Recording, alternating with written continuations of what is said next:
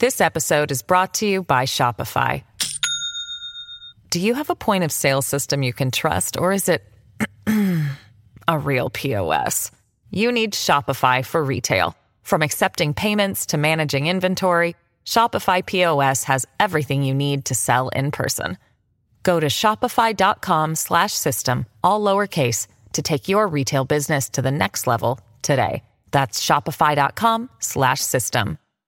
Hello, everybody. This is Marshall Poe. I'm the editor of the New Books Network. NBN listeners like to read books and buy them. So we thought we'd tell you that right now, our friends at Princeton University Press are having a remarkable site wide sale. You can get 50% off books, including ebooks and audiobooks, with the code 50, F I F T Y, at checkout until May 31. You can save some real money on Princeton University Press books. I encourage you to go there and check it out.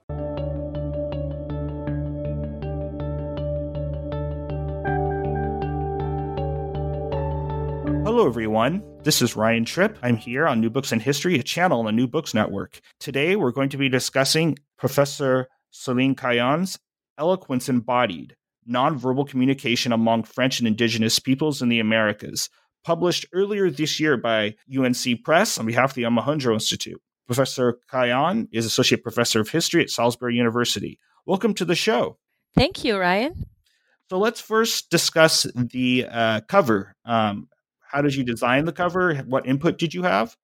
I had a pretty clear idea of what I wanted for for the book cover, so I actually provided um, the graphic designers at UNC with kind of a mock-up. Uh, it was very artisanal and very basic, but uh, I wanted to use one of my favorite images uh, from early Florida. This is from um, the second French expedition to early Florida in 1563, and it represents uh, René de Laudonnière, who was the second in command of the colony and the leader of the colony at Fort Caroline. Uh, and Satouriona, who was the Timucua chief uh, around the area where the French uh, landed.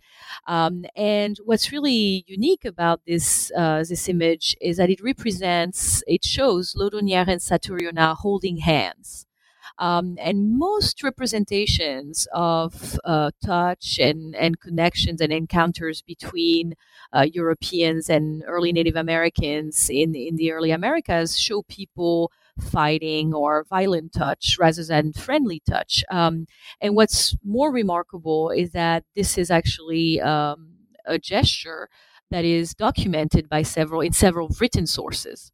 Uh, so I thought this really captured a lot of the things I'm talking about in terms of communication and bodily connections uh, between indigenous people and the French in the early Americas. The second, the background of uh, of the cover is actually um, not from a French context.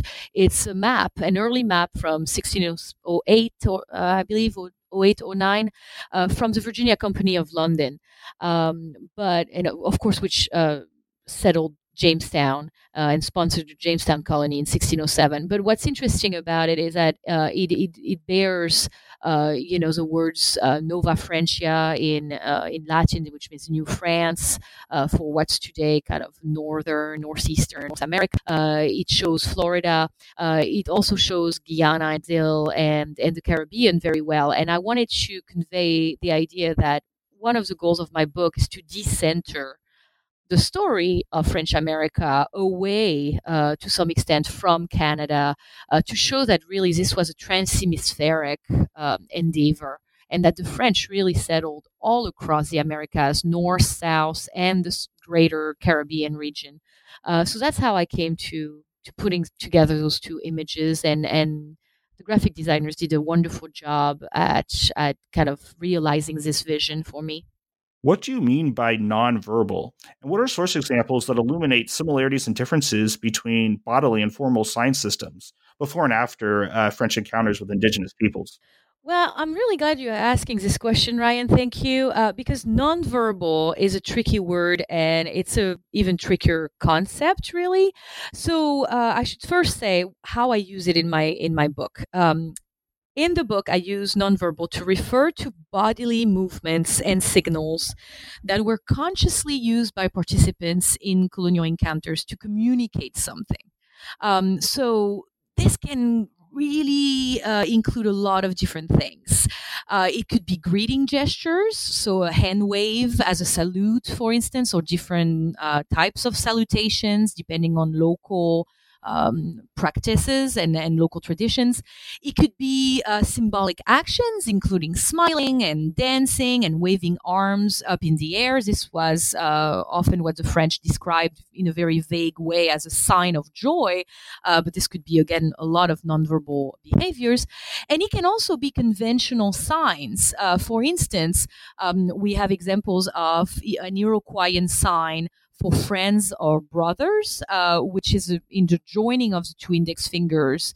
Uh, you you you join your fingers side by side and you lift your hands at eye level. That's a very conventional uh, sign uh, that's used in in connections with um, with oratory and, and official discourse.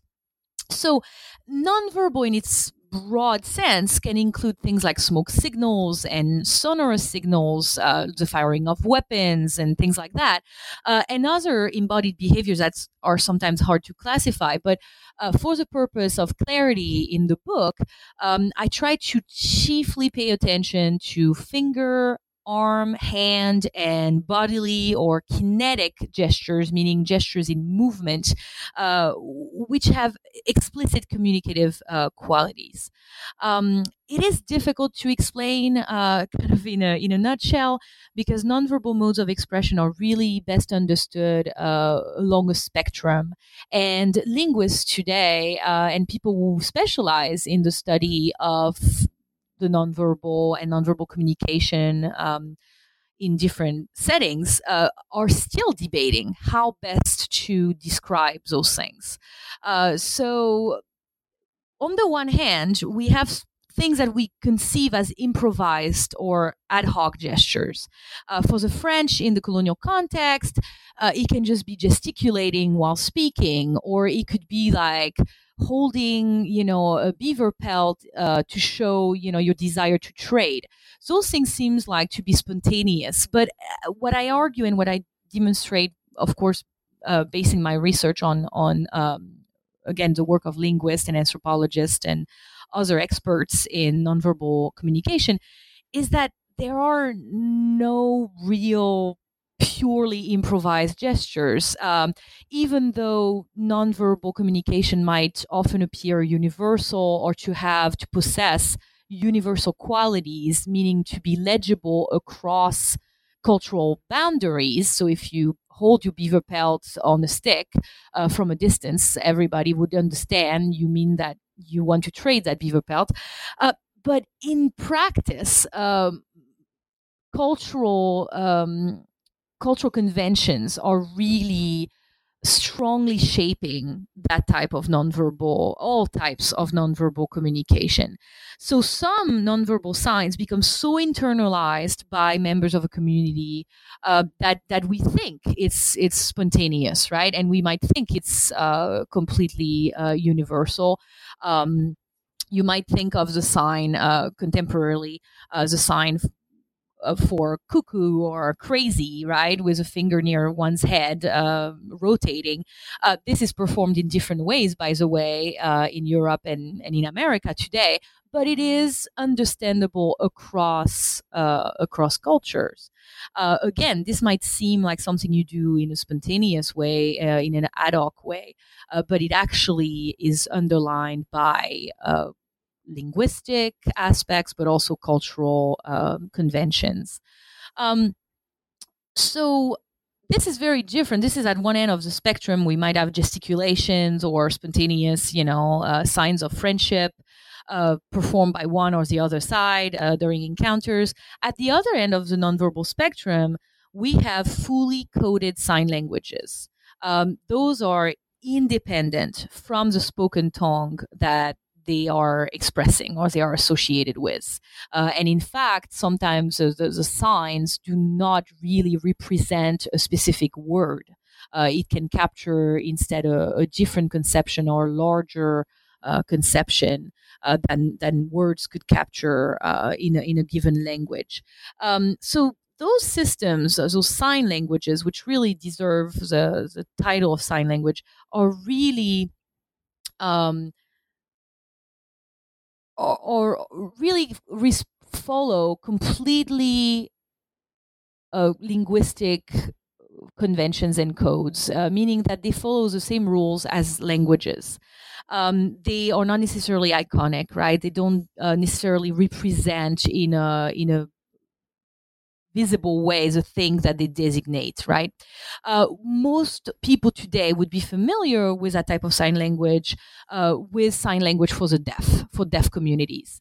Uh, and I've actually authored a, an essay uh, in the American Historical Review a couple years ago where I discussed why our conception of sign language as associated with disability and with deafness has actually prevented us since the 19th century um, in recovering other ways in which sign languages were used in the past. And so, what I show in the book uh, is that there were uh, a number, and I believe more than we suspected uh, for a long time, a number of conventional sign languages used by indigenous people to communicate with our neighbors, with their enemies, with their allies across linguistic boundaries. One thing that we need to realize is that early America, the time of the arrival of Europeans in the late 15th century, is one of the most diverse place uh, in terms of languages. Not only do we have thousands of dialects, uh, but we also have hundreds um, of, of, of very large linguistic families. And among those, you know, between those linguistic families, there's very little um, mutual communication that's possible. So the difference between a Siouan language and an Algonquian language, for instance, in North America, is as broad, as different as today's the difference between Chinese and English, for instance. Um, they're very, very dissimilar. So of course, it doesn't mean that people could not communicate. Uh, they had to have other ways to communicate, uh, and so they use nonverbal languages to communicate across linguistic barriers uh, before uh, Europeans arrived, but they also use nonverbal languages in a way that the French and other Europeans would have been very familiar with, which is in conjunction with speech or in replacement for speech uh, when silence was required um, for ritual reasons. So, within a same community, within the same uh, nation, for instance, people might use uh, sign language uh, during specific um, festivals or times of, of the year where things were uh, where, where silence was prescribed for religious reasons, uh, for instance, in periods of mourning. Um, or there could be a specific sign language that was actually gendered that uh, or or that had to do with class where the elite would communicate with each other using a combination of a specific dialect of their language that was reserved for the elite but also uh, sign language dialects that were reserved for the exchange of certain um, i guess um, uh, special uh, information, right? Uh, and and women might communicate with sign language in some communities as well. So again, going back to nonverbal to that word, uh, is that nonverbal is confusing because it seems to imply an opposition to speech.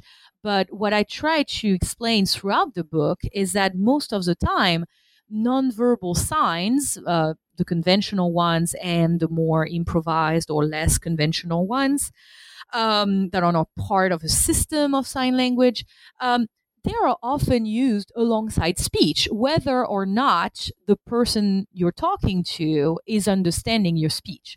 So, for a long time, historians tended to think that early you know colonists and and natives used gestures relied on gestures because they didn't have a choice it was because they didn't have language.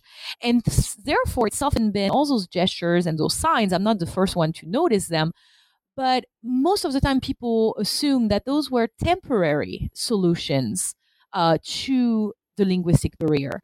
They also assumed that um, it was uh, an inadequate or uh, imperfect solution to the linguistic barrier.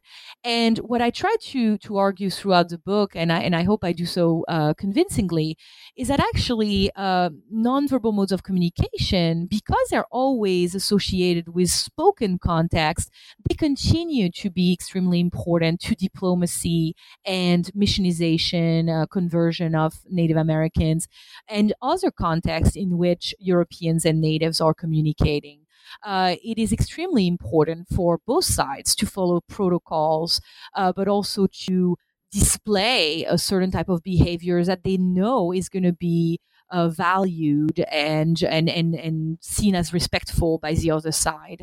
Uh, and so gestures and modes of expression, uh, just like touch and and communicative gestures more largely, um, continue to be really central uh, even after they start learning languages. And I actually dedicate a couple of chapters as well uh, to the way sign language and signs in general contributed and shaped the way Europeans acquired native languages and the way natives learned or refused to learn um, French or English or other languages.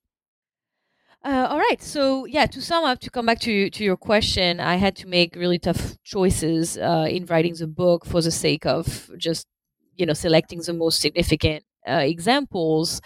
Uh, and and and to make things kind of understandable, of course. And so, um, communicative intent has been my criteria.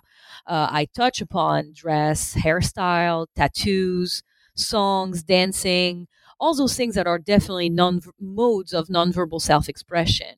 But because they're not always uh, specifically directed to a specific audience at a specific moment of the encounter with a specific uh, message or communicative uh, you know intention um, i decided to kind of not focus um, on those and focus more on uh, native expressiveness as a holistic mode of expression that really combined visual, verbal, material, uh, and nonverbal uh, elements. And it's really that connection, that holistic uh, working of all those different dimensions of communication uh, that I'm interested in in the book.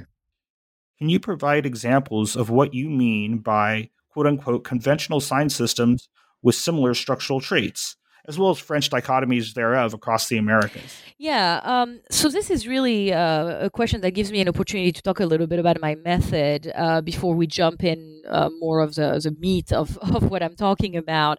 Uh, of course, one of the challenges that, that I faced uh, in recovering this mode of communication is that sign language uh, and all languages, I, fast, uh, in fact, uh, change and can also become extinct. Um, so there's usually a special keepers of that knowledge, whether linguistic or non-linguistic, uh, within a community, right? And so if they die, uh, the language sometimes die with them. Uh, the social processes by which these languages and these modes of nonverbal communication, especially when they're fully conventional science systems, um, the way they're passed on to new generations and practiced and preserved, uh, anytime this is disrupted, the language is at risk of disappearing. And of course, there's few things more disruptive than colonialism. So many of the groups that the Europeans encountered um, in the 16th and 17th centuries um, have been so displaced, uh, so decimated by centuries of colonization uh, that we don't really uh, always have current descending communities to compare with um, or to consult with. Uh, and we also, or those descending communities um, have, you know, forgotten uh, those that knowledge, um, just like a lot of uh, cultural knowledge has been lost as well through that process. So we still do in some places, uh, especially in pockets within the Amazon region and uh, Guyana, so the large Guyana region of northern uh, South America, uh, and also in the Western American plains, where settlers did not really uh, invade in mass until uh, the 19th century. We have some examples that we can rely on. So what scholars like me, uh, what can we do? Um, my approach was to study examples of sign languages that we have uh, in more recent contexts from the 19th century to today that have been recorded by early scientists from the Smithsonian, for instance, uh, in the late 19th century, early 20th century in the Western Plains. Uh, this is known as a plain Plains Indian Sign Language um, is very well documented. We even have uh, video footage from the 1930s uh, that that some uh, Americans uh, made in in order to preserve uh, a trace of what they believed was a disappearing practice of, of sign communication in the plains. Uh, we also have examples um, of Aboriginal sign language in, uh, in Australia. We have examples of sign languages uh, all across the globe, actually. There are some in Europe and still in small po- pockets, uh, cultural pockets, for instance, in the, in the Pyrenees um, and in Greece, uh, in, in different contexts like that. So I try to make myself as familiar as possible with different uh, modes of nonverbal communication and, and what those sign language uh, languages look like, especially, of course, in the American context. And we still have traces, uh, again, studied by anthropologists today and linguists today, um, of nonverbal languages uh, throughout the Americas. There's a whistle speech uh, in parts of Mexico. Uh, there are uh, documented sign languages still in use uh, in in parts, like I said, of, of the Guianas in what's today Venezuela, Suriname, and French Guiana, for instance. Um, so what I did is that I, I looked for key patterns or structural traits, and that's what I mean to answer specifically your, your question. Um, that's what I mean by uh, st- similar structural traits. So I'm looking for patterns. I'm looking uh, for things that are common among conventional sign languages, including la- sign languages for the deaf, although those um, are, are, slightly different because they're uh, actually associated with a specific spoken language. Uh, this is why it's not a universal deaf sign language, but we have a French sign language and an American sign language for the deaf, and, and so forth. Um, but so I identified some of those traits, some of those traits, and then I tried to find traces of that, things that match that within imperfect and fragmented uh, sources from the colonial period. Um, so, for instance, one of those traits is that sign language is not used uh, in mundane conversations. Uh, sign language is uh, associated with very selected topics such as diplomacy, uh, it's often associated to express specific rhetorical tropes, uh, specific stories, for instance, things that are pretty sacred, like stories of origin, or uh, highly ceremonial speech in native cultures. Uh, we also know that sign language, as uh, as as one of its main qualities, uh, the advantage of being very flexible, very adaptable, much more so than words uh, and so that it can express even concepts that are not really common in the language of, of the speaker. And so a skilled uh, sign talker or sign speaker, um, uh, as they're referred uh, to, uh, can really quickly adapt. And so when we have an example, I, I have an, an instance, for instance, uh, for example, in, in, in Florida, where again René de Laudonnière, who I mentioned earlier, is uh, conversing mainly through signs with the Timucua chief. Uh, and he says, at first, I, I, really didn't understand what he was saying because he, he spoke too fast and, and I, I, just, I don't understand his language. So I, I couldn't understand what he was saying. But then he repeated what he said. And this time he added gesture. And this time, Laudonnière is able to understand uh, or feels like he can understand at least uh, very well what, what the chief is trying to tell him, was trying to convey. And I believe that that's an example of a, a skilled sign talker adapting to his audience and turning uh, a completely incomprehensible language into one that can be uh, understood across linguistic barriers, thanks to uh, signs that are iconic or that draw on the material culture uh, that surrounds the speakers at this moment. Uh, so that's another trait. Uh, we also know that, for instance, in places where there's uh, asserted, we, we know that there's uh, sign languages that are conventional they usually include specific mathematical signs to express numbers. And so wherever I found um, a source, a French source that said, oh, they use signs to express numbers. Uh, this is a pretty good indication, a pretty good clue for us that there might have been a larger sign system, even if the French may not have witnessed it, again, because um, often those are reserved for very uh, chosen, very specific uh, and dignified occasions that maybe the Europeans would not be uh, privy to. Um, and so um, this is um, this is really uh, again we have to remember that the european visitors to the americas were not anthropologists or linguists uh, and they're not trying to identify whether or not there's a system of sign. So uh, i had to really look through all the records that we have for those two centuries uh, and try to figure out where um, it's likely that french encountered those systems that would really have facilitated uh, cross linguistic and cross cultural communication. So I'm pretty uh, certain that they encountered it in the greater Caribbean uh, region, including uh, in southern Florida.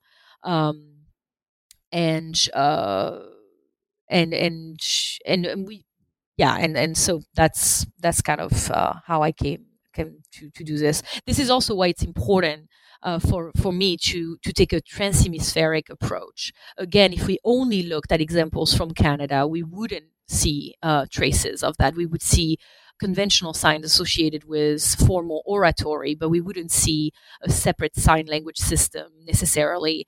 Uh, whereas if we compare with parts of Brazil and Guyana and the Caribbean, uh, we start seeing um, more diversity and more complexity in the communicative uh, context that the French encounter, and we can also make connections across uh, those different places. So that's very important for me to to compare a large uh, a large range of places. Can you elaborate on the significance of the 1550 Brazilian spectacle and, fest- and festival near Rouen? And can you briefly explain uh, nonverbal relations to the written word? You know, like Montaigne, across the diverse linguistic landscape of early modern France. Yeah, so you're referring to um, an anecdote that I use uh, at, uh, to open my second chapter, uh, which is about an entrée royale that takes place in the town of Rouen. Now, Rouen was a major uh, port city uh, in France at the time, and by 1550, it's already deeply connected to Brazil uh, for the trade of Brazil wood, which was a very precious wood that was used for uh, dyeing fabrics, but also to make uh, very uh, precious um, uh, furniture and things like that in, in Europe. So it was highly prized. Uh, and so the French already have been present in Brazil for half a century at this point, uh, and there's a lot of merchants from Normandy going back and forth.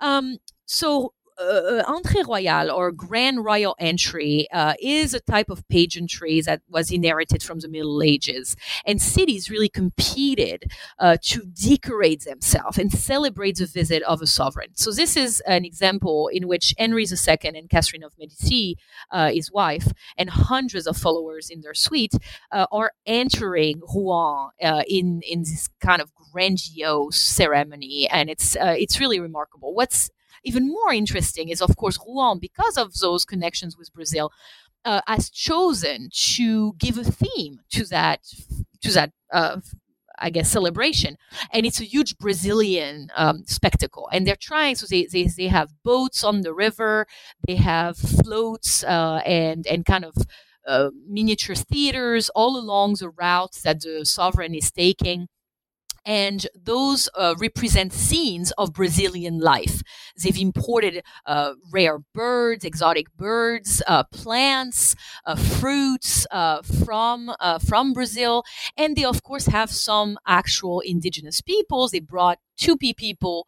Um, Tupinamba people, uh, Tupi for short, um, that they brought from Brazil. Uh, and they also threw in some mariners, some French sailors uh, disguised as Tupinamba to perform the gestures of daily life uh, of a common village uh, in Brazil. And so this is set up uh, in different places, almost like those uh, theatrical um, performances all along uh, the routes throughout the city. and, and, and this really shows us two things. Uh, first, it shows us the importance of, of the New World and Brazil in French imagination by the late or mid uh, 16th century. Uh, here, uh, and how much people are, are really concerned in France with um, accuracy of representation. Uh, the, the, the chronicler of this Brazilian celebration in Rouen uh, keeps you know, stressing the fact that those mariners are almost just like indigenous people. They they they, they make believe right? Like, like, this is really realistic. This is true to life. Uh, even people who've traveled to Brazil uh, feel like this is really um, a realistic, uh, accurate representation of life in in the Amazon and in in, in southern Brazil, um, where where the French are trading at that time. Um, and so this is really important to see uh, that that this is not so much a strange world anymore. The French are already really by the mid 16th century are, are really observing very closely those gestures those ways of life those customs uh, those manners that are different from theirs uh, from their own um, and they're trying to imitate that as well and, and brings that back home. The second thing that is very important here for me um, to make uh, is that it shows, of course, and it reminds us that the French are no strangers to nonverbal expressiveness. By the mid 16th century, um, there's a very complex and multiple layers of nonverbal culture uh, and, and culture of nonverbal expression among the French uh, in, in, in, in France. So France at the, uh, at the time is very diverse linguistically. Uh, many regions possess dialects and nonverbal codes that are very specific to each region. Uh, it's only in the late uh, 17th century, in the second half of the 17th century, under the impulse of Louis XIV, particularly, uh, that there's going to be more efforts uh, at centralizing and kind of Frenchifying, or you know, uh, the provinces and making them kind of codifying all this and trying to make it more homogenous. Um, but at the time, uh, the, the French are very, very familiar with gestures as a mode of expression that uh, they feel often surpass um, surpasses words. Uh, that's able to better communicate things than words. Um, they are. This is a culture that's highly performative. That's highly theatrical to us. Uh, some of that, you know, like the entrée royale, uh, this royal entry seems uh, really over the top, uh, and there's so much symbolism uh, in the clothing, in the gestures, in the behaviors, um, in in the dances, in the music. Um, all those things uh, are so complex that sometimes it's even hard for us today to quite fully grasp uh, what they're trying to convey because it really you need to be an insider in that culture you need to be aware of kind of some very subtle cultural and and class differences um, uh, to, and conventions to understand what they're trying to represent. So um, the 1500s are really a, a, very interesting time because the, the, written word, of course, is spreading. Uh, more people are becoming literate. Printing in vernacular is also becoming more common.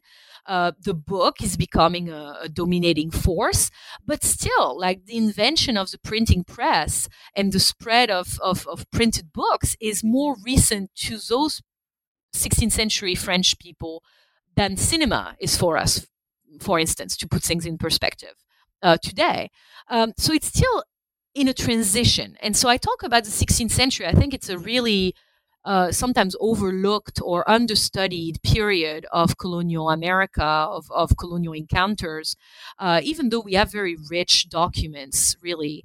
Um, but, but I like the 16th century because it's still this period of transition where French culture is, of course, steeped in the written word, but it's also a very deeply oral culture.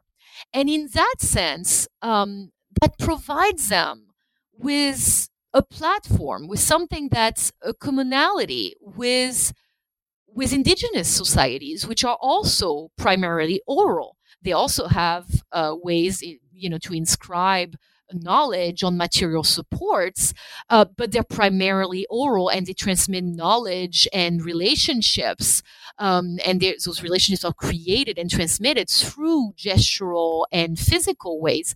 And this is not an alien concept for the French. That's that's kind of what I'm trying to get at with that chapter and with that story about Rouen. Uh, is that uh, most people in early modern France, and especially most of the crews on the ships that traveled to America, did not write or read, uh, they they're familiar with the idea of transmitting knowledge through songs and through performance. Um, and they're familiar, again, with a very complex range of nonverbal communicative traditions within uh, early modern France. Uh, so I think uh, we, we must, we should not exaggerate the cultural clash um, and the degree of, of kind of the cultural, the cultural gap uh, that exists between early modern Europeans and native people, especially in the 16th century, uh, for that reason. Uh, and I think you mentioned Montaigne. Uh, I give the example of Montaigne because in his famous essays, um, one of the most famous essays by Montaigne is of cannibals, in which he uses, uh, you know, the example of Brazilian uh, Indians uh, and the fact that they practice cannibalism in a ritualistic way uh, to kind of introduce Europeans to the idea of um, cultural relativism, meaning that, well, can we really be so critical of what they're doing, uh, which is eating other people, eating their enemies, uh, when we at home are killing each other? And what he's talking about here is the context of the wars of religion. He's witnessed terrible uh, horrendous crimes and uh, and violence perpetrated by both sides, Catholics and Protestants, against against each other uh, in in France at the time. And he uses the examples of the Brazilian Tupi to point out, well, is it really, you know, is cannibalism uh, really all that bad uh, when you see what we're doing at home, killing each other, uh, killing fellow Christians? So that's usually what, what people have emphasized about this essay. But what struck me is that in, in that essay, he also references a specific encounter that he had in Paris with one of those Tupi Indians that was brought over uh, from Brazil and he's really frust- Montaigne is really frustrated that he cannot communicate well with him because he's trying to ask questions through this interpreter who was there, uh, but the interpreter is not really skilled, and Montaigne feels that he's not really doing justice to what he wants to say and to what the Tupi uh, man is responding. Uh, and so they start relying uh, once again uh, on on gestures. And what I noticed is that this Tupinamba man that Montaigne encountered uh, at some point uh, tells him that he's head of, of a large harm, army, uh, and he points to a very large uh, area where where they're standing in the street, and he says, you know, uh, kind of sort of plaza, and he says, uh, "I'm I'm the head of as many men as could fit in this space." Uh, and Montaigne, of course, doesn't say specifically, I understood that from the sign he made. But we know from other uh, contexts that there is a very specific sign and a sign that's very easily um, legible, I guess, across uh, linguistic differences. Um, that that is a sign to show uh, a great number or great many of something, and this sign is documented uh, across the Americas, from Canada to Brazil, throughout both centuries, uh, and I've been able to find several instances. So it's, sometimes it, it it is a way of grabbing one's hair and saying, you know, it's that many, as many as hair on my head, basically, uh, or someone grabs a, a, handful of sand. Or uh, shows again like a, an area and says as many as fits this area. So there's different variations on that, but again, it's a conventional sign to show a great number. And this is attested in, in Montaigne's essay. So I think it's interesting that very often people have been very skeptical uh, of 16th century writings, of travel accounts, of things like Montaigne's anecdote, uh, for a long time, especially uh, postmodern readers, I guess, postmodern scholars, have doubted that we could really recover anything genuine or anything um, real about the original encounters because those were all representations, those were all projections from European imagination.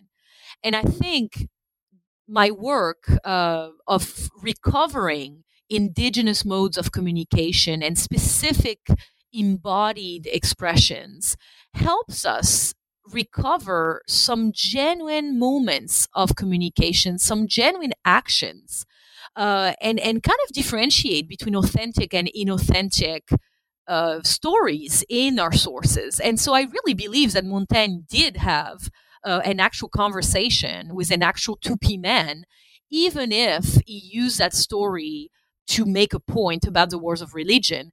Uh, and that tells us something about the ways people communicated. And it tells us something about those interactions both in America and back in France.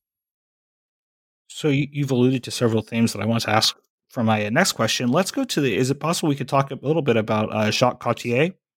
Sure. Uh, how did uh, Jacques Cartier's uh, 1534 to 42 failed voyages to Quebec, um, as well as those uh, 15, early 1560s French expeditions in Greater Florida, contribute to ideas of gestures and signs as vehicles for joy, friendship, and communication, along with misunderstandings and deception? Uh, yeah, this is a, a, broad question, but I'll try to to keep it short. Um, the reason that I refer to Jacques Cartier's uh, voyages as failures, uh, I, I, put failure in quotation marks. Um, it's because he doesn't really achieve several of his uh, major goals, initial goals. So Cartier, Jacques Cartier is very famous, of course, as one of the first, I guess, French pioneers uh, who uh, discovers, uh, again in quotation marks, and explores the St. Lawrence River Valley. Uh, his first voyage in what's today modern Quebec uh, takes place in uh, between April and September of 1534. He comes back between May and July. Um, 1535 to 1536, uh, and then his last voyage is between uh, May 1541 to September 1542. Uh, what he was charged to do by Francis I of France was uh, to find a possible passage to China, a Western passage. This is an obsession where we know uh, of, of all European colonists uh, when they explore the coast of, of the Americas. They're looking for a quick passage to Asia that could really help them uh, undermine the domination of the Iberians, of Portuguese and Spanish merchants. Um, uh, with uh, the Indian trade and with the Asian trade uh, for for goods such as silk and, and spices and and such very valuable uh, goods. Uh, so he doesn't of course, find uh, a passage to China. Uh, he goes uh, up uh, the St. Lawrence River as far as uh, modern day Montreal, where he visits a very large Iroquoian town uh, named called Hochelaga. Um, but he doesn't find a, a, large sea or a large passage to, to the, the, Pacific Ocean. he also as a charge of looking for uh, possible goods to trade, for possible mineral resources that could be traded, that could be exploited. Again, a very common. Um, you know, goal of of many uh, European explorers. Uh, he doesn't find anything like that. He, tries to find silver and gold, and he finds uh, evidence of copper uh, mines. He finds evidence among uh, the natives of some metals, uh, but not what he's looking for. He definitely doesn't discover uh, diamonds or anything that could really enrich uh, the French crown. Uh, and finally, even though, like I said, he, he visits several Iroquoian towns and and large palisaded uh, towns inhabited by probably several thousand um, Native Americans, he does not come across a large city.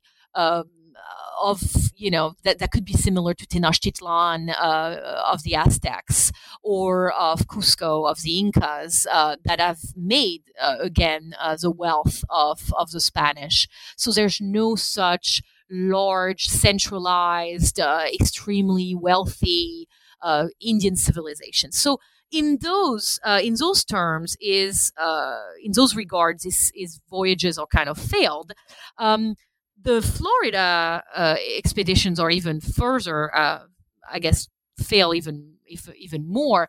Um, the Florida context is tied again to the wars of religion, and both early Florida settlements, Charles Fort in 1562, and then Fort Caroline in 1563 to 65. Um, they are founded by Huguenots, uh, by French Protestants who are fleeing persecution uh, in France, uh, and they're actually uh, consulting and and working in close collaboration with some English Protestants as well. And so there's some connections here again to undermine the domination of the Spaniards who have already uh, kind of started to settle and and expand into Florida into the southeastern uh, parts of North America during that time. Um, those two colonies are very short lived. Charles Fort um, is is a very small, very temporary settlement. Uh, Jean Ribault, the founder, leave behind a group of sailors and settlers, um, and he promises to come back with supplies. But the supplies get delayed. It's kind of a similar story as the one in Roanoke, uh, North Carolina, for the British, for the English. Um, a little bit later that century. Uh, and so eventually, this is a very interesting story. Uh, those French uh, sailors that have been left behind, they decide to kind of build a raft, uh, and they they manage to make it back, uh, to sail back. Of course, several of them die. Uh, they actually have to commit cannibalism and and eat one of their fellow sailors during the crossing back to Europe. They're eventually captured and picked up by an English ship, um, but they make their way back to France. So this is a pretty big disaster for the French in Florida. And the second attempt uh, at Fort Caroline uh, also fails, this time because the Spaniards um, in 1565, uh, led by Pedro Menendez de Aviles, uh, come and destroy the colony. And so at this time, we have almost uh, over 200 settlers, including women and children, uh, and uh, and the Spaniards massacre uh, the entire community, and very few people make it out alive. Uh, they kill Ribault as well, um, decapitate him, uh, and. Um, and, and, and, and really com- destroys the fort. And, and that's the end of, of French attempts, of French Protestant attempts uh, in Florida for the time being. So those are obviously failures in that sense. Uh, but from my point of view, from the point of view of communicative uh, encounters, this is actually, uh, those are very successful uh, enterprises. Okay, uh, we see a very similar scenario of encounters in both places, in Canada and in Florida. Um, we see uh, a lot of greeting signs, uh, signs of joy, right? Uh, the French often describe them in very uh, simple ways. Um, and and again, I want to stress my my goal here is to stress that this is not just wishful thinking on the part of the French. It's not just that they they want to represent those encounters as successful, and so they exaggerate uh, the love and the friendship that uh, the Indians uh, manifest for them. Um, I, I want to understand what in those bodily experiences made the French feel welcome uh, in such a warm way. And so, very often, what they describe are dancing and gestures of happiness and very warm welcomes with gift giving uh, and touch, uh, people touching their bodies. Um, and instead of concluding like the english that they're the indians are just really fascinated or in awe of their technology or their clothing or the, the whiteness of their skin. Uh, the french tend to uh, conclude that this is really uh, about love. It's really about affection closeness and and the promise of a future integration where uh, native americans and french people can can all live together uh, once the natives have become Frenchified and I've converted to uh, Christianity. Um, this is very telling, of course, of the French perspective. But what what it provides us is an opportunity to understand indigenous systems of meaning uh, and what those welcomes were really about, which is complex systems of expressing diplomacy, of incorporating foreigners, uh, of preserving the harmony of, of the, the universe while dealing with the novelty of those arrivals. Um, and so the French, of course, misunderstand a lot, but I don't think they're completely mistaken uh, in believing that the native intend to show them kinship, to express incorporation and welcome. Uh, to them with those signs of joy. Uh, and again, those signs can be very diverse. It can be anything from um, gestures, uh, like I said, and touch uh, to you know uh, greetings, verbal greetings as well.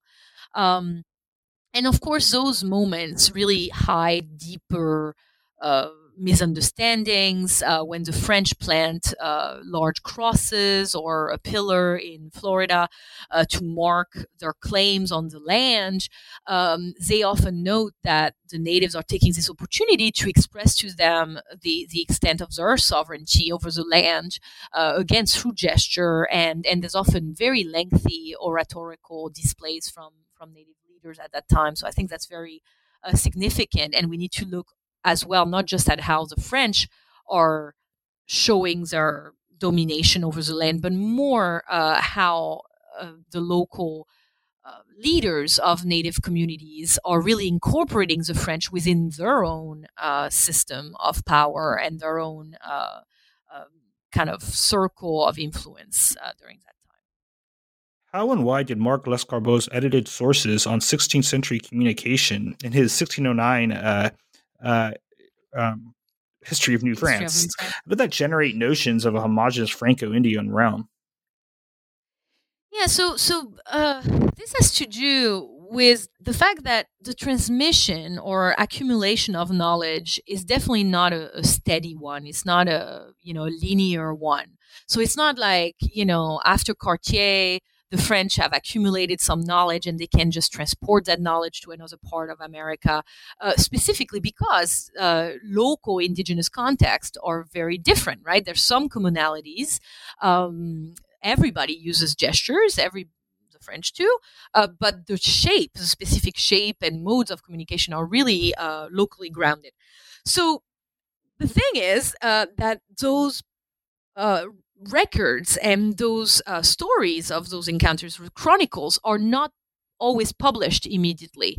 Uh, for instance, Cartier's voyages are published. The first voyage appears in print after the second voyage has been published in print, uh, and it, and that second voyage appears in Italian before it's published in French. So it's a very complex editorial history, um, and and that prevents the French from really accumulating a steady amount of of knowledge. They're not codifying or creating, you know, a database of those signs that can help them make, you know, communicate better on the ground with native people. What Les Lescarbot does in 1609, so after you know a century of French encounters and trade and a lot of undocumented um, of course, uh, interactions that he's aware of, uh, is that he, for the first time, tried to synthesize all that knowledge. So he draws upon the chronicles that have been printed. He has read the stories and all the, the printed uh, records from Florida, fl- from early Canada. Uh, he's aware of Verrazzano's trip on behalf of uh, Francis I in 1524. Is aware as well uh, of what the merchants in Normandy are saying and bringing the knowledge they're bringing back from Brazil since the 1500s. Um, and he tries to sum up and synthesize that. And so to do so, he generalizes, of course, and he's one of the first authors to really try to, to really compare regions uh, in kind of the way I, I try to do in my book, saying, hey, look, the, the natives of Canada are quite different from the natives of Florida, but they're also kind of the same. Um, and so they, let's say, you know, they, they wage war in, in different ways, but they all do it kind of, they all prefer skirmishes, for instance, right? And so that process of generalization allows them first to minimize uh, the difficulties of the local indigenous cultural context uh, and to kind of suggest that the French will have an easier time at colonizing all of America if they want to because of those commonalities among indigenous groups. Uh, but second, it also, of course, contributes to the simplification and and, and stereotyping of indigenous communities.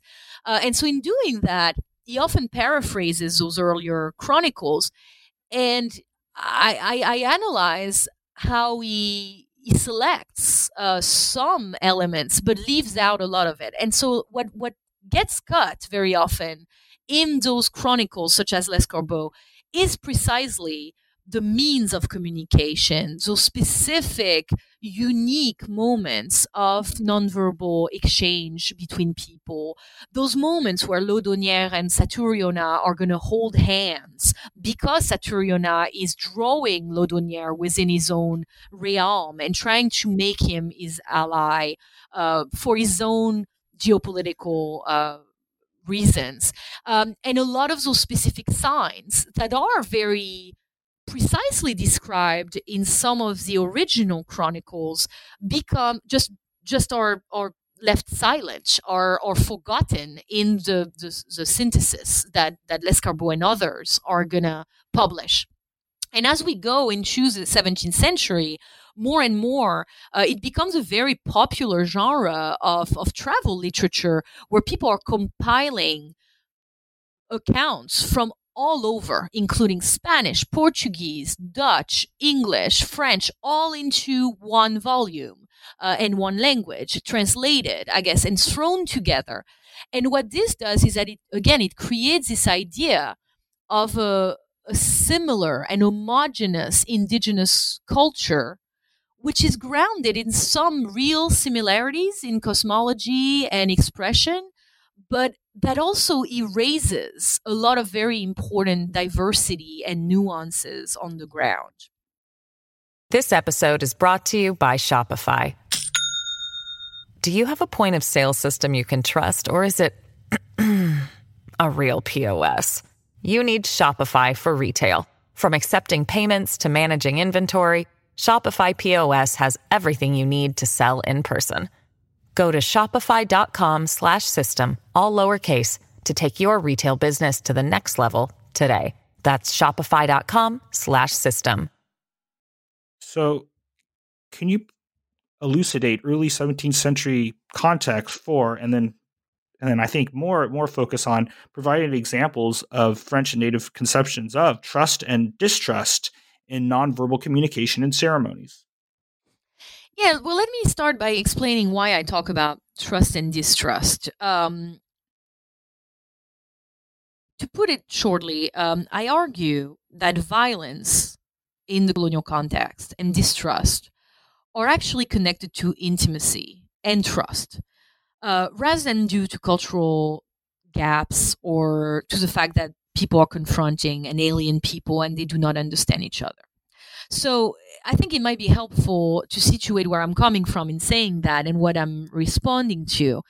For a long time, um, scholars have viewed colonial violence as a product of either understanding or misunderstanding. So, for scholars who think it's due to misunderstandings, um, the arguments, in a, in a simplified way, uh, is that because Europeans and indigenous people are so different, they belong to very different cultures, they have different values, and because they cannot communicate very well, this creates tensions, constant blunders, cultural blunders, and missteps and, mis- and misunderstandings. And this is why this is a very explosive context in which people are, you know, fighting constantly.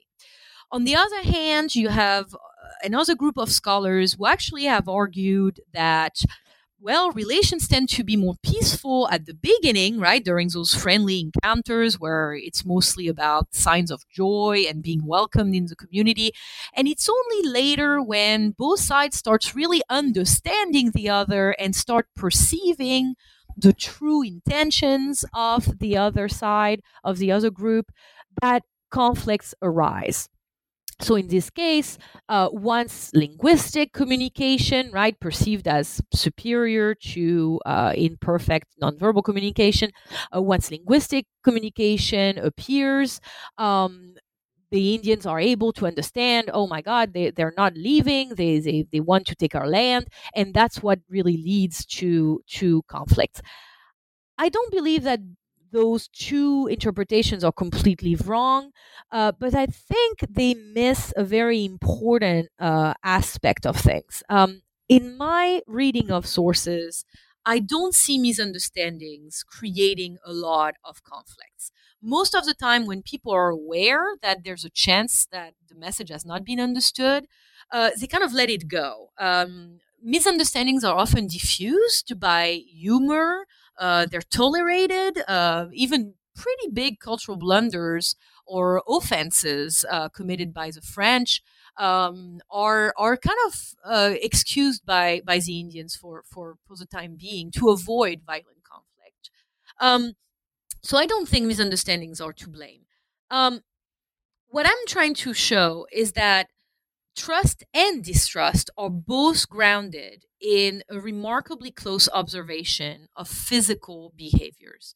What I mean by that is that the French argue that they can decipher and undermine Indian deception and Indians' attempt at tricking them and uh, surprising them because they are uniquely skilled at deciphering native bodies. So that skillfulness, that familiarity with Indian modes of expression, with Indian conventions of bodily behaviors, is really what they argue is a foundation of the success of their uh, diplomacy, right? Creating friendship, but also of their military, I guess, or more violent uh, intentions because they argue that they always distrust the natives because they are able, the French are able to differentiate between the true intent and the projected intent. So maybe an Indian will make a sign of, of peace. Okay, they're laying down the weapons, uh, or they're making a sign that means we want to trade and we're coming in peace. But the French always say, oh, but we also perceived that there was this tiny action that that Indian made. For instance, maybe the indigenous person um, looked towards the woods, uh, just glanced behind him, and they, the French say, "Oh, we could see that they were looking for backup, that that there were people hiding in the woods, and therefore we we were on our guards. We were, you know, uh, being careful. So they they always they use the reading um, of indigenous bodies as a way to justify to not only illustrate their, their success and say oh look how much they love us how much they welcome us but they also use that to ground their distrust um, and I I analyze, uh, especially in in in chapter four. I spend a lot of time looking at the Caribbean and Greater Caribbean context, which has been really uh, overlooked uh, by by scholars of of French America. Uh, and what I try to show is that very often those justifications are done uh, retroactively, where people will French chroniclers will say we had noticed something was off, even though indigenous people practice those very recognizable signs and we understood what they meant, we chose not to believe them because we suspected uh, a negative intent on their part. And this is often completely uh, unsubstantiated. Um, when we look at what really happens, there's no evidence uh, in most cases that I've been able to look at that the Indian side was actually plotting something against the French.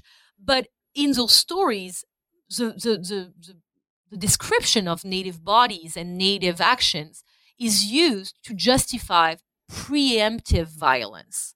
So they and, and this is something that all groups do, the English and the Spanish do that as well, saying because we suspected ill intent, because we do not trust native bodies, because native bodies are intrinsically treacherous, uh, and they have a number of reasons for that the ways they wage wars, the ways they can steal very easily, the ways they can disguise themselves in, in the natural world. All those reasons that justifies our their distrust of indigenous bodies helps them uh, develop kind of a narrative to justify their own use of violence against indigenous people. Um, there's really a double standard when it comes to deception and lies. Uh, the great irony, of course, is or contradiction is that the French are constantly denouncing native people as having a natural predisposition for deception and treachery, while they are themselves constantly trying to manipulate uh, their own behaviors, shape their own persona to uh, please the Indians, but also to deceive them. And they admit to it. And when deception is done for the purpose of the French Empire, it's acceptable. Um, although there, I give a couple of, of examples of, of uh, exceptions of people, especially uh, missionaries, who kind of uh, criticize French leaders for deceiving native uh, native people and kidnapping them uh, and t- forcibly taking them to, to Europe, where they often die. Uh, but really, uh, most of the times, that deception and the manipulation of those signs is totally acceptable in that context, uh, as long as it's done by the French and justified by a suspicion of uh, native, I guess, uh, aggression. So, in a duality of candor and deceit, how and why did emotional codes of friendship and physiognomic observations arouse suspicions of deceptions, as well as in those intimate acts of violence that you already uh, alluded to? That is, can you provide uh, more specific examples of textual accounts? Yeah. Um, so by the 17th century, and um, I talk about trust and distrust, especially, like I said, in the context of the more mature French Atlantic, which is uh, the second half of the 17th century. And at that time, the French are really uh, making uh, inroads in, in the Caribbean and the greater Caribbean. They're very concerned uh, with settling permanently in Guyana, particularly, uh, and they, they lose uh, that colony to the Dutch, to the English, and then they regain it. It's a very complicated transnational um, context. Um, but uh, I talk about this because in the seven by the 17th century, those are not early encounters. Um, this is not a setting in which people cannot at all understand each other, or they really have to observe each other uh, to to understand the expectations of the other side. There have been some. Uh, they're very well acquainted. They know how to behave. They know what's acceptable and what's not. So when they want to really uh, provoke someone or or frustrate someone they know exactly what to do. For instance by withdrawing or withholding a salute that they know is expected of them uh, towards a, a, native leader for instance. Um, and so again because they're so familiar with those codes and the protocols uh, are so important to the to maintaining peace uh, anytime anybody departs from those codes, uh, this, of course, arises suspicion. Um, so that's what I mean by intimacy. Um, when you expect your good friend, your local partner in trade, uh, or your local ally to welcome you in a certain way, for instance, with a gift or by partaking in food and drink with you, which is uh, what the Europeans invite the, the natives to do, but the natives also feast uh, Europeans um, uh, as a way of greeting. Um, if the person, your friend or supposed friend, uh, refuses that gift or fails to reciprocate or refuses to drink the drinks that you're offering, uh, this will, of course, arise uh, against suspicions uh, or uh, create tensions between between friends. Um, the French use, for instance, very familiar signs such as uh, attracting natives with some gifts, uh, producing some some desirable goods um, to make them come on board the ships, for instance, they use that sign of peace uh, uh, as a signal to really de- deceive the Indians and, and capture them and kidnap them and, and put them in. Uh, enslave them or uh, force them uh, to go to Europe and hoping to train them as interpreters. Uh, and, and usually those people, like I said, end up unfortunately dying before they get a chance to come back uh, to their homeland. Um, so, so that's what I mean by that. Um, there are really uh, surprisingly detailed and and really subtle reading of native behaviors, where a French chronicler might say, you know, the the Indian leader really tried to show himself. Uh, glad, he showed his happiness, but really he looked worried, or I perceived in his brow, or I perceived in his eye uh, something that, you know, didn't make me believe that he was fully happy, right? Um, and so they, like I said, very often they justify their own violence uh, with references to things that are are kind of a, I, I feel, an after the fact rereading of what happened, where they said, well, you know, instead of coming very freely among us, instead of coming and being as casual as they usually were, uh, a group of our native friends stayed outside the fort or they remained in their canoes. And this really was a sign that they were preparing to make a quick escape if things were going sour. Um, and so that's the type of, of examples that, that I provide. Um, I also talk. I, I, know that I think that might be a, a different question, but I talk about uh, a particularly codified uh, and ritualized relationship that the French had uh, in the Caribbean and Brazil with indigenous people. Uh, that's called compérage. Um, that's a form of kind of fictive kinship initiated by indigenous people. This is a true friendship. This is supposed to be a lifelong partnership uh, between two men, uh, and and the Frenchman who gets adopted or gets incorporated within the indigenous uh, family that that of which he becomes a compère. Um, he really has very strong reciprocal expectations put on him. He's supposed to bring back goods, uh, provide goods, valuable goods at, at, at regular intervals. He's supposed to protect is uh, and be protected by him.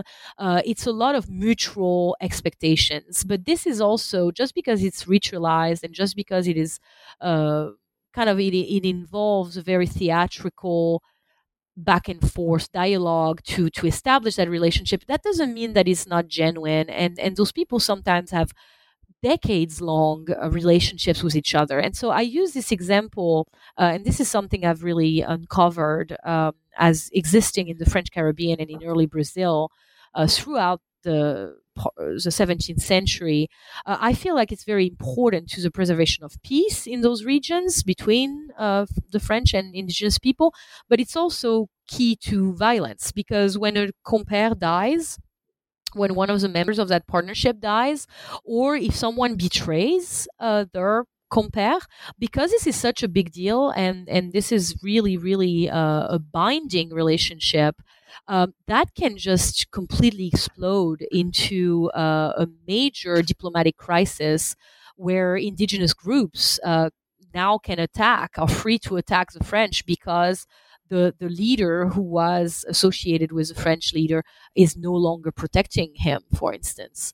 Um, and so I, I'm trying to to see how those relationships that are really based on the performance of embodied connections and embodied communications at a very personal level between two individuals usually how this is really an important foundation for the kind of international imperial, uh,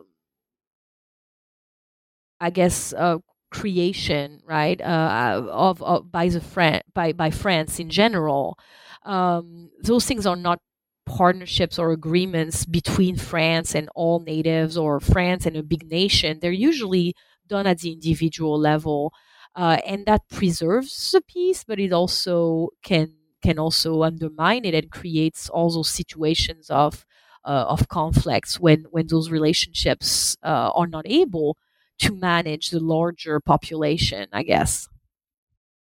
So you've uh, uh addressed my question about uh, compérage. Uh, what can you evidence can you provide for quote unquote casual language learning among French lay peoples and Native Americans, particularly in the context of tensions between cultural sharing and cultural domination? Yeah, so once again, I think it's it's helpful if I explain a little bit where I'm coming from with this. Um, when when scholars have written about language learning in early America, uh, they've often, especially for the French context, um, they've often focused on missionaries, and and for a good reason. Uh, Jesuits, particularly members of the Society of Jesus, were expert linguists. Uh, most of them uh, knew several languages before they come to the Americas, uh, and and they kind of have a very methodological uh, approach to language learning. Uh, they're often versed in Greek, Hebrew, Latin, uh, and they're trying to really um, write down everything they hear uh, from natives uh, phonetically. They, they create dictionaries, they create lexicons, they copy those, they pass those along to other Jesuits, but both uh, back in Europe and in the Americas uh, to really um, build a knowledge, a linguistic knowledge of uh, indigenous languages. And we're really thankful to uh, really to those missionaries because without them, uh, some indigenous communities today would have no traces of their languages uh, because of the impact of colonization. Uh, and so very often those are the only traces that we have of, of early, uh, you know, of indigenous languages in early America. Um, However, uh, what I try to uh, what, what I show in my in my book um, is that that approach to language learning is somehow uh, at a places the the Jesuits uh, in kind of a at a disadvantage, um, I guess, to put it simply um, because Native Americans really conceived of language learning in a much more holistic way. And we know that they were right because today, when we learn a language, we know that it is best to be in immersion, right? Like to be actually speaking the language within the language community, uh, to learn it in context, to learn also um, the modes of delivery, the ways people speak, right, with gestures and intonation and figures of speech and uh, different types of speech, uh, uh, kind of um, more casual, uh, you know, jargon uh, or um, uh, kind of modes of expression, and then more formal written languages. Um, and so on the ground, to, to come back to, to your uh, to your point, very few people have considered uh, how the French lay population, right, those those sailors, those early settlers, uh, people who are not often literate and, and come from those rich oral traditions that exist in France, how do they learn some of the native languages? And most of the time, it's in very casual encounters. It's while bartering on, on the beach, uh, during a, a, brief stop uh, somewhere where they're trading with indigenous people and they're learning some phrases to express friendship, to salute, uh, to to say, "Oh, I, I like you. You're my friend. I want to trade with you," uh, which are all really important indigenous modes of expression during those contexts. Um, but they're learning that uh, again, in complete immersion, they often have the benefit as well to be able to dress like indigenous people when they spend more time with indigenous groups. So, for instance, in Brazil, uh, a lot of um, French mariners are actually living among native people for extended periods of time rather than uh, confined to the French fort. And very often they marry. They marry or, you know, have uh, casual sexual relationships with. Um, and amorous relationships with native women that helps them becoming part of those kinship ties of those kinship networks among native groups um, and that helps them learn the way people communicate in different contexts, in the family context, in the official context. Uh, for instance, in, in Brazil or the Caribbean, uh, of the Carbet, which is uh, the, the meeting hall where all the people gather every day to listen to the stories told by elders. Um, missionaries cannot do that. They cannot change the way they dress to fit uh, what indigenous people expect you're supposed to look like if you speak their language. They cannot become fully part of the communities that they're trying to integrate, that they're trying to learn the language of, uh, because they cannot marry, of course, they're celibate. Uh, they often choose to live separately, to live all together, all the Jesuits together, two or three or four Jesuit fathers uh, in in a house separately, whereas the French laymen or, or women could could you know uh, mix in um, with indigenous people and travel with them. This is the advantage that coureurs de bois or fur traders have in Canada, for instance, or the truchements, those uh, interpreters in, in Brazil um, have. Um, and so, again, because natives really believe that that the French should learn their language, but not just you cannot just learn the language in isolation from the culture. Um, lay Frenchmen were able to look the part, to look like an Indian. to speak like an Indian, not just with words, but with gestures and intonation and all those paralinguistic linguistic supports of uh, communication, of proper styles of speech, uh, they are learning a very different type of linguistic skills than the missionaries can. So the missionaries are definitely uh, very versed in indigenous languages and they manage to uh, acquire a great deal of linguistic knowledge uh, in in America. Uh, but I feel like the lay Frenchmen um, are learning a very different type of, of language. And so we see that tension with the missionaries are often very critical of interpreters uh, and are very, very often very critical of lay Frenchmen for, for, for instance, for um, teaching natives French insults uh, or teaching them uh, pagan songs or things they consider uh, improper uh, mariner songs uh, instead of and sayings instead of teaching them uh, how to sing a Latin hymn or uh, or a prayer which is of course what the missionaries would prefer.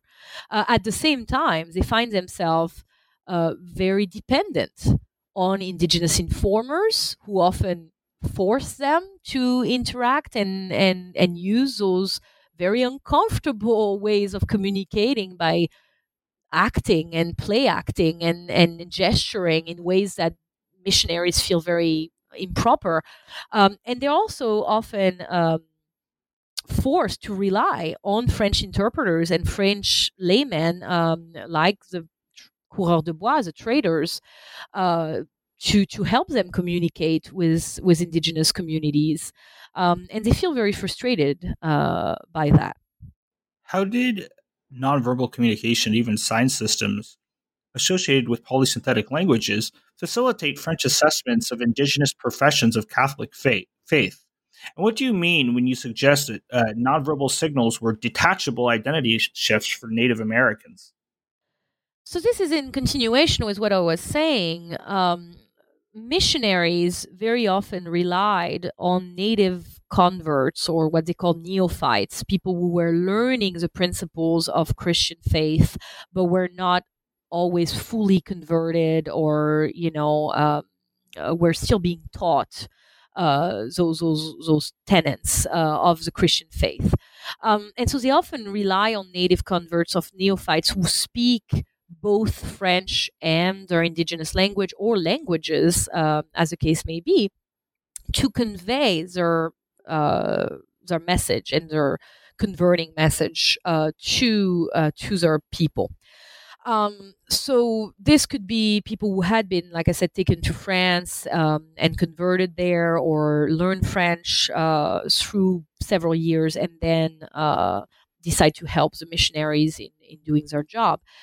What's interesting here is that um, that that affords uh, the missionaries this relay uh, with speakers who are much better than them uh, not only because they belong to the their native speakers, right? They belong to the culture, uh, but also because they're very skilled orators. So they're incorporating elements, new elements of expression. For instance, uh, Catholic signs such as the sign of the cross, uh, such as you know symbols, new material elements uh, that belong to the Catholic culture, and they're incorporating those things within very traditional, very well established styles of oratory that are highly valued within their native communities.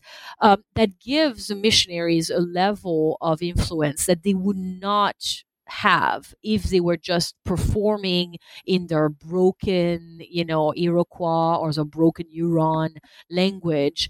Uh, they would not necessarily have that because, despite their best effort at imitating native styles of speech, uh, they are not able um, to to really uh, combine those genres as well and as eloquently as a native speaker.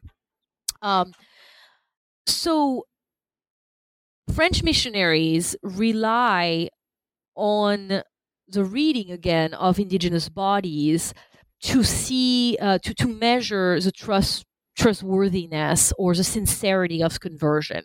So if they see natives um, very devoutly kneeling, which they say is a very uncomfortable and uncommon uh, posture for more most Native Americans. So if they're kneeling for long periods of time in prayer, this is a sign, right? This is a visible sign that there is potential for conversion or that they're being very devout. Uh, if they join their hands in prayer, if their, their eyes are full of sincerity and tears while they listen to those sermons um, that are performed in native languages, um, then the missionaries can report home, right, um, to their superior in France. Um, that they are being successful, that really they are, uh, you know, making inroads in within the hearts of their uh, of their flock, um, and this is again really grounded in in a larger culture uh, for which you know that the, the Jesuits value a kind of multi-dimensional um, multimedia uh, form of, of sermon and multimedia form of expression that combines images and voice and singing um, and objects and movement uh, and the words, of course, but also very carefully, very specifically crafted gestures, manual rhetoric uh, to really touch the hearts and the souls of the people they're trying to convert. So, yes, this is part of Jesuit culture, but I argue that this is an encounter. This is we need to read those encounters as encounters between two very rich uh, and and dissimilar uh, cultures of nonverbal and verbal uh, expression. Um, and so while they're using you know indigenous eh, those those readings of indigenous bodies to measure i guess those, uh, the sincerity of those professions of catholic faith um, they're also missing the fact that the natives who learn French or the natives who are using or incorporating some of those new elements of French culture or Catholic culture within the delivery of indigenous speech, they're also doing so for very personal, uh, very personal reasons, um, and that looking French by, for instance, wearing French clothing or acting, you know, pr- performing specifically French gestures, such as a salute with a hat, wearing a hat and, and saluting, doing a curtsy. Uh, in the way that people did in the 17th century or early 18th century France, um, or doing the sign of the cross, or incorporating those French elements is not just about them wanting to be French and wanting to be Catholic because they love the French or they value Catholicism. It can also be a way, and that's what I mean by detachable, to incorporate the power that this new faith and this new group, this new alliance is providing them. Uh, and that does not necessarily imply a permanent or complete transformation. Um, what the missionaries are often asking natives to do, uh, perhaps less so than Protestant missionaries, but but still to a great extent, um, they're hoping that the natives are going to kind of abandon their old ways, that they're going to completely forsake their what they call superstitions, uh, and that by performing French acts, they're showing their commitment to becoming French, to being Frenchified. If we put this in the more specifically in the context of, and more carefully in the context of native epistemologies, that transformation does not really make sense uh, because the goal and, and the quality of a very great orator, of a very powerful person, a very influential person, is the ability to incorporate multiple dimensions of speech and oratory, multiple registers of speech, and multiple genres, including styles of speech associated with the foreigners, for instance, uh, to make a point in a convincing way. Um, and so it's not so much in a very pragmatic and cynical way uh, that I mean it, but I think the concept of transformation, of cultural change, uh, associated with language learning and the performance of a foreign language, the pronunciations of the, the using uh, for a foreign language, is extremely different uh, in the French culture and especially the Jesuit culture of the time and indigenous um, and indigenous culture at the time. And so I feel for some Jesuit, for, for some neophytes, for some of the converts, uh, this was a true transformation, a very personal choice uh, to convert to Catholicism uh, for for very intimate reasons uh, and in a very sincere way. While for other Native Americans, performing French gestures um, is a way of speaking in an appropriate style of speech when you're addressing the French to make yourself understood by your audience and to reach your audience uh, in in a better way. And so, in this way, it can be detachable. You wouldn't wear a French hat or perform a French curtsy or French salute unless the French were there. Um, and that's what I mean by that. Now, how did Native American kinetic oratory and eulogies, as well as objects such as the uh, calumet, demonstrate both the convergence and divergence of nonverbal worlds? Yeah, uh, this is again complicated uh, and hard to explain um, in in in short. But um, so I mentioned in in my last chapter, um, by the 18th century, there's uh, of course we're fully combining all those nonverbal codes, some of which are still distinct, some are purely native uh, in nature, some are purely French in nature. Excuse me. Some of them are syncretic or hybrid by that time. Um, those are fully combined with speech. So there's always interpreters uh, of both uh, from both groups that are present at those meetings. Um, excuse me. and so there's uh, speakers from both sides that are present at those meetings, and both uh, sides are using uh, material supports and um, and and nonverbal supports that belong to the other culture as well. And so the calumet uh, or the peace pipe that the French encounter south of the Great Lakes uh, in what's today uh, Illinois uh, in the late 17th century uh, it's an example of that object that the French tend to simplify. Um, they understand that the calumet is used to create peace, that it's an important symbolic uh, object, that it really represents the identity of a group, and that when that group shares a calumet with another group, that's you know everybody recognizes the nationality of this of this object, and everybody understands the, the, the symbolism of it. And so the French try to take that and kind of export it and take it with them uh, south of the Great Lakes as they're exploring down the Mississippi and the Missouri River, and then all the way down to Louisiana uh, during the last years of uh, of the 17th century and into the early 18th century.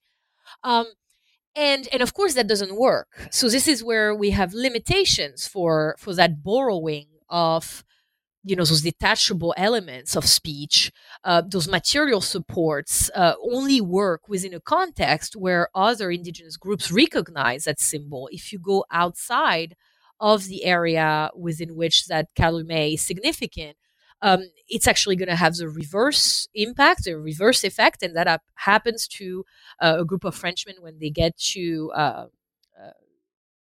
to the Sioux and they, they reach the Sioux and the Sioux are not happy to see the Calumet that comes from their enemies, the Miamis.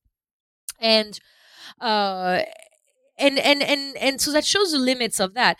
At the same time, um one of the points that I, I make is that it becomes almost um, futile or not really um, not really significant or not really uh, interesting to try to separate between what's French and what's native during that time because so much of it is uh, is converging, and that's what I mean by that.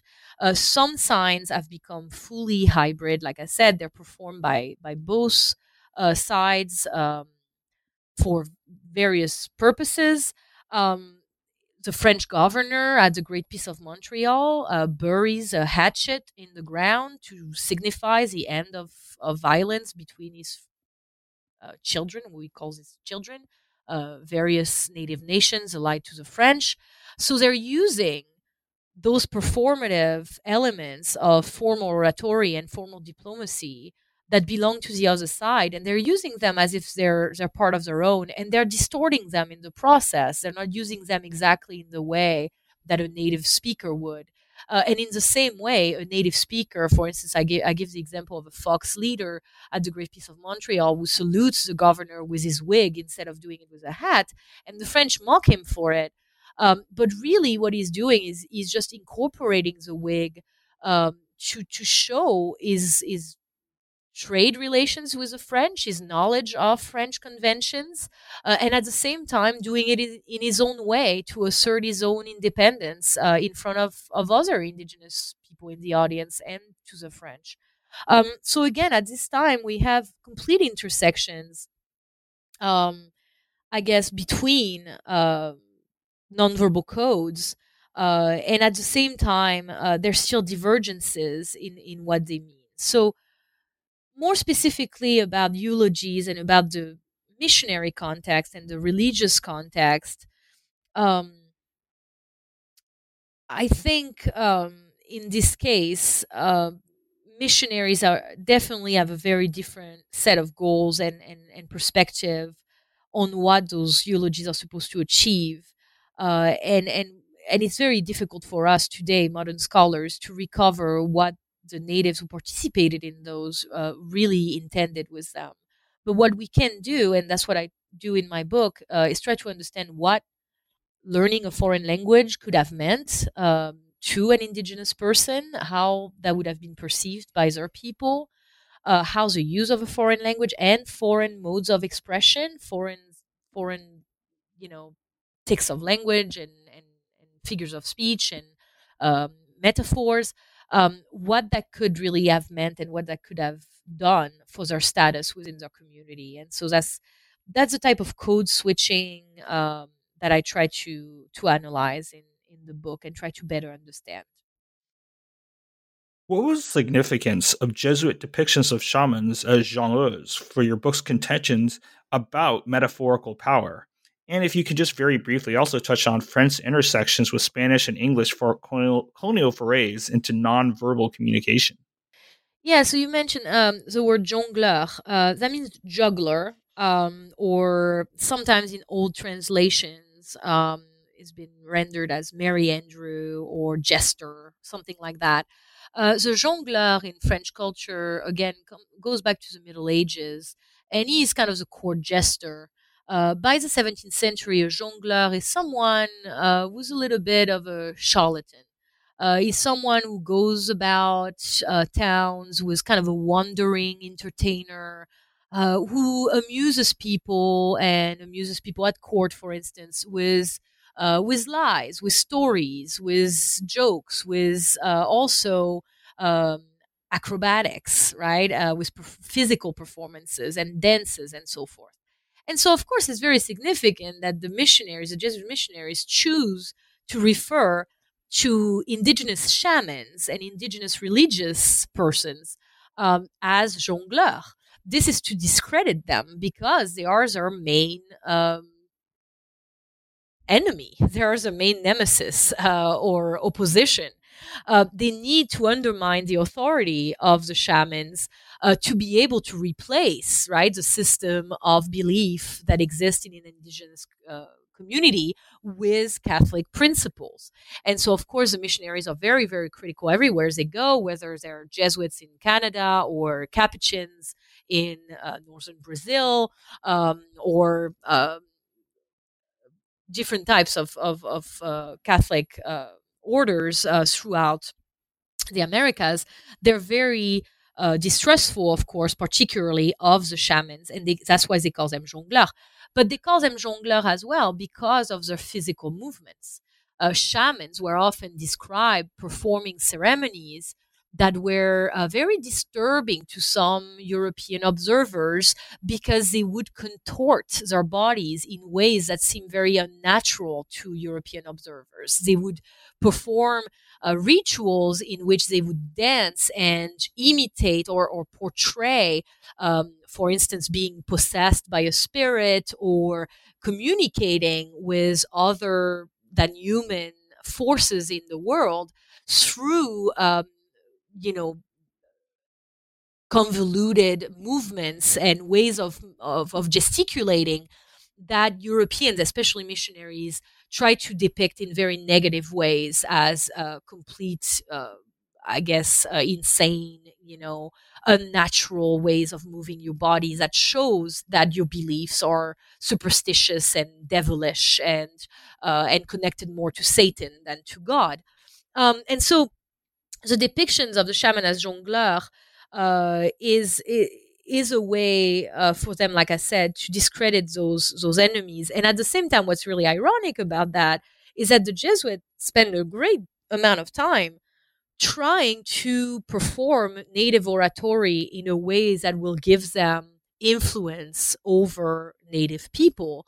And therefore, the best and the most successful missionaries are not only the ones who have gained a, a, significant level of linguistic fluency in an indigenous language, but actually the ones who are uh, acting like the shamans or acting like a, a proper native orator, meaning using things like the calumet or like uh, a wampum belt that was also a very important material support for diplomatic uh, and and formal speech. Um, they're using movements they're using speech that that borrows of course from their own traditions of manual rhetoric but also borrows heavily from indigenous codes of uh, i guess embodied eloquence to reuse my um, my book title um, and so what's ironic here again is like we're discrediting the native bodies as being deceptive and being, uh, you know, uh, overly theatrical. And at the same time, those mission, those same missionaries are doing the exact same thing, performing in very theatrical ways, and they're very aware of that. Um, for instance, we have an example of a missionary who plants a series of arrows in the ground uh, in a way that that is inspired directly inspired by indigenous ceremonies uh, to represent you know a specific message he wants and and he delivers a series of of multiple gifts and elucidates the meaning uh, of each of those gifts and explains what each gift is supposed to achieve. With this gift, I make peace. With this gift, I clear the path for our common friend to join us in this alliance. With this gift, um, I open, you know, the I, I bring the sun uh, to shed light and the light of truth on those proceedings, so that we know that we are truly friends. And they're reusing not only those native metaphors, but the actual embodied performances of those metaphors to achieve their own goals. Uh, and so we're really, um, I think that's really key to the success of the French in the diplomatic realm. Uh, we've most scholars uh, are still commenting about the differences uh, between the French and the English, particularly uh, in how much more peaceful overall um, uh, the French relations were with native people, how much more diplomacy the French practiced uh, than, let's say, the Spanish or the uh, or the English at some points. Um, and again, that has been nuanced in recent years. We know that the French also enslaved a large number of Native Americans and, and committed uh, atrocities, just like other colonizers. Um, but it's true that if the French have some level of success in those intercultural meetings and those intercultural relationships, it is due to their fully conscious participation in those embodied communications. Uh, they perform the role of an Indian orator, and the missionary is also very successful in influencing and converting natives, uh, whether it is permanently or temporarily, uh, but they are successful because they are reappropriating those modes of eloquence and those ways of, of speaking um, that include the nonverbal. So you asked me uh, to finish, uh, kind of to talk a little bit about uh, the Spanish and English colonial forays, right, in nonverbal communication. Yes. Yeah. Um, the book is already quite long and it was a choice that i made early on to only focus it on the french uh, because the french provide me with those two centuries of chronicles across both hemispheres and like i said it was very important for me to look at a long period of time but also a large geographical areas to to be able to see connections. Uh, but I bring in the English and the Spanish uh, as often as I can. I also reference the Dutch and, and the Portuguese to some extent, because this is a very transnational, international context, of course, and, and the Americas are, are full of those moments. So I believe uh, fully that the English and the Spanish come across the same uh, indigenous traditions of embodied expression, but they react to them in sometimes diverging ways and different ways than the French. Um, it's hard to explain exactly why, but the French uh, do describe those gestures and sign language in much more details than other nations overall. I'd say, especially for the 16th century. However, there are also very rich accounts. Uh, I, I look forward to seeing what other scholars can do, looking at the nonverbal in Spanish encounters, particularly. Um, I've looked myself at a lot of 16th century accounts from uh, Spanish intrusion in, in southeastern uh, North America um, and the Southwest, and they're completely filled with descriptions of the Indians speaking through signs and, and things that really fit those patterns, once again, of, of conventional sign languages. Um, actually, uh, one example I provide in the conclusion is that in order to locate um, Fort Caroline and destroy it, the Spaniards had to communicate with natives uh, in Florida through those nonverbal means. Um, and they're also very successful in understanding what the natives are telling them about the location of the French. And that's how they actually manage uh, to find them and destroy the French colony. So this is happening there too. For the English, um, I think the English have a, a, similar sense of superiority to the French, right? They believe that, of course, the, Indians are going to welcome them in positive ways because they just recognize our superiority. And but for the English, it's grounded in technological superiorities. They're really concerned with. Um, they're really proud of of their technologies, their weapons, their clocks, their books, uh, and their clothing. Uh, and so they tend, for instance, when they see those very similar signs of joy, uh, instead of concluding that this is about love and friendship and and this is about creating personal connections which the french tend to uh, to conclude the english uh, perceive it as just the natives being in awe of them. Um, and so of course that leads them to to react in very different ways where they, they just already assume that indigenous people are just expressing their sub- subjection basically their their, their um, you know the fact that the English are going to dominate them uh, and their submission to their rule. Uh, and and and the English, for some reason, tend to um, resist being incorporated in those embodied rituals. So where Cartier, when invited by Chief Donnacona in Canada to touch him and to put his arms around Donnacona's neck as a way to express friendship, when Cartier will willingly do that and he doesn't see a problem with doing that, even though he doesn't fully understand that this is really a binding uh, alliance that he's making and that he's going to have some some expectations put on him and so therefore he's going to break those expectations because he doesn't realize that but he still does it. Um, in contrast in jamestown uh, when christopher newport meets uh, chief powhatan for the first time they decide to not salute him, even though their interpreters or native guide has specifically told them, you need to salute him, them in this way. And they just choose not to do it to express their resistance to his authority. Um, so those are choices, but they're not they're not provoked by misunderstandings. Uh, it's not because they misunderstand more the gestures. They know there's a salute. They understand it's a salute. They understand that's what they're supposed to do. They just choose not to do it. So I guess I will leave it to other scholars to, uh, and some have already done it, but uh, to dive more fully into those cultural differences and, and why that is. Um, but the truth is that I think um, what's very important for me is to invite people to pay more attention to the indigenous context, to what specific indigenous groups uh, intended uh, and of course, that's very difficult to get at sometimes. Uh, and we need, of course, as much as possible to uh, discuss that with descending communities, of course, and, and native scholars as much as possible. Uh, but also, kind of in our reading of colonial sources, try to recover the intention, the gesture, uh, how people communicated, uh, what they tried to communicate, and what they wanted this to mean, uh, even if uh, maybe the colonial observers did not perceive it at the time and described it in a in a distorted way.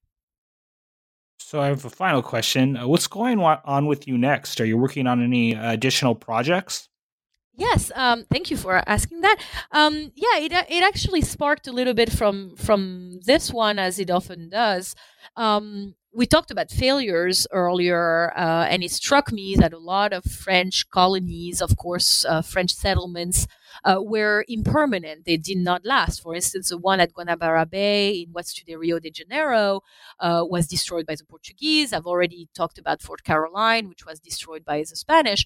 Other um, settlements are abandoned or uh, simply kind of um, fail because of the lack of supply or uh, or tensions with Native Americans. And this is an experience, especially in the 16th century, that's common to every single European nation uh, the English, the Spanish, the Portuguese, the French, the Dutch. Everybody has failed colonies, failed colonial settlements. So that's what I'm going to look at next. I've started um, a project uh, that's tentatively called uh, Lost uh, Failures and Memory in the Early um, Atlantic. Uh, and I'm not going to be looking just at the French uh, this time. I'm really interested in seeing how colonial failures are remembered in that transnational literature that I mentioned earlier, uh, where people are re- reprinting and translating accounts from other uh, nations and, and, and, and kind of sharing, you know, those histories, those stories uh, of settlements uh, by different nations in America. And how do they explain failure? How do they remember it? Do they try to erase it? Uh, do they try to learn from it? Um, and also, how do they portray their own failures versus the failures of others?